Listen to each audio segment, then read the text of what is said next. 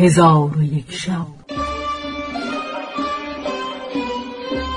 چون شب پانصد و سیم برآمد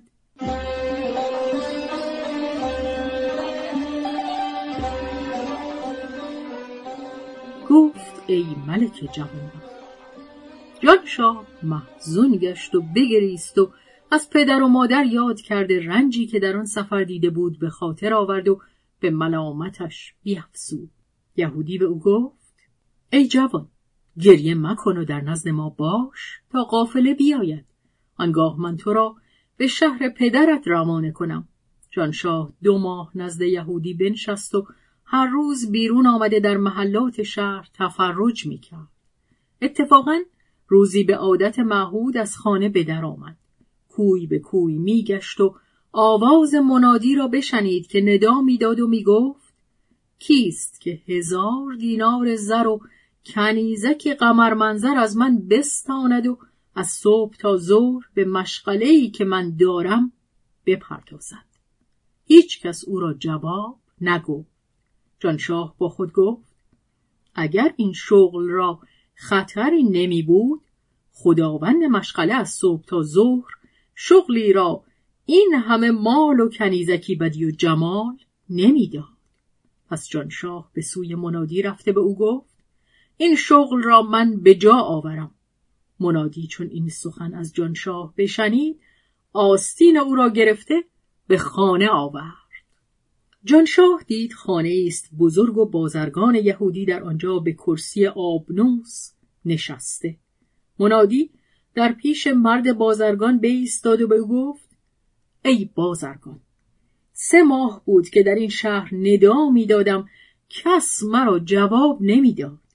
این جوان امروز مرا جواب گفته.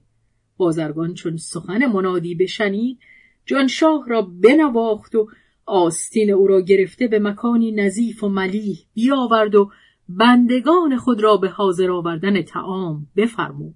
بندگان سفره گستردند و گونه گونه خوردنی ها بیاوردند. بازرگان با جانشاه خوردنی بخوردند و دستها بشستند.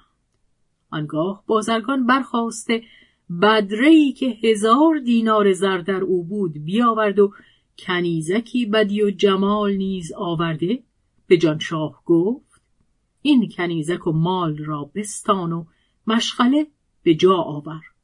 جانشاه کنیز را با مال بستد و کنیزک را در پهلوی خیشتن بنشاند. بازرگان برخاست و برفت و هنگام رفتن به جانشاه گفت فردا شغل به جای آور.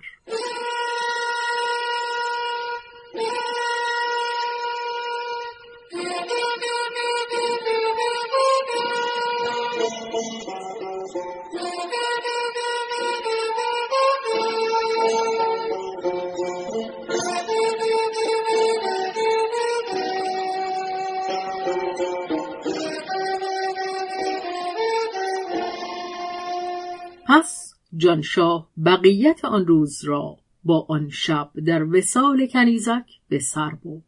چون بامداد شد به گرما برفت. بازرگان خادمان را فرمود که خلعتی فاخر از بهر جانشاه ببرند. خادمان خلعتی دیبا بیاوردند.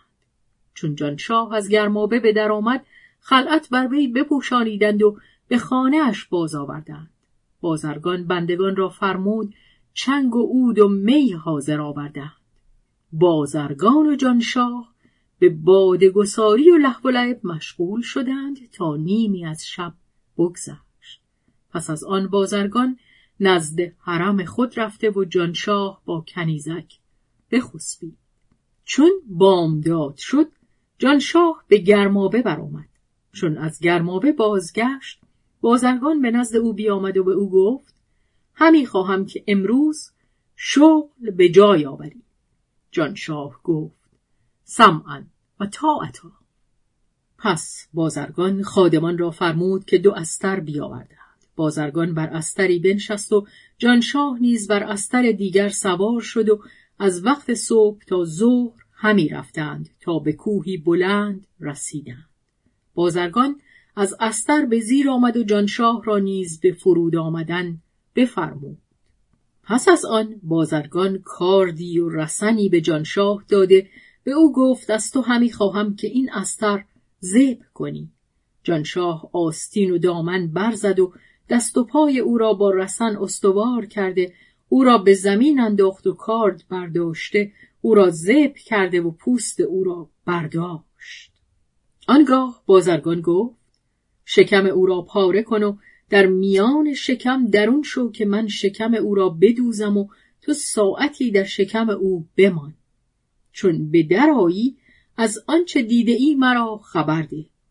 در حال جانشاه شکم استر بدرید و در میان شکم او شد.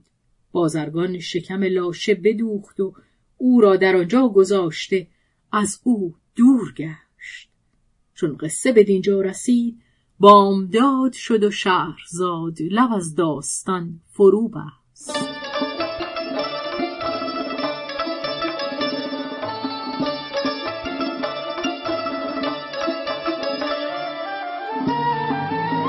قصه گو شهرزاد فتوحی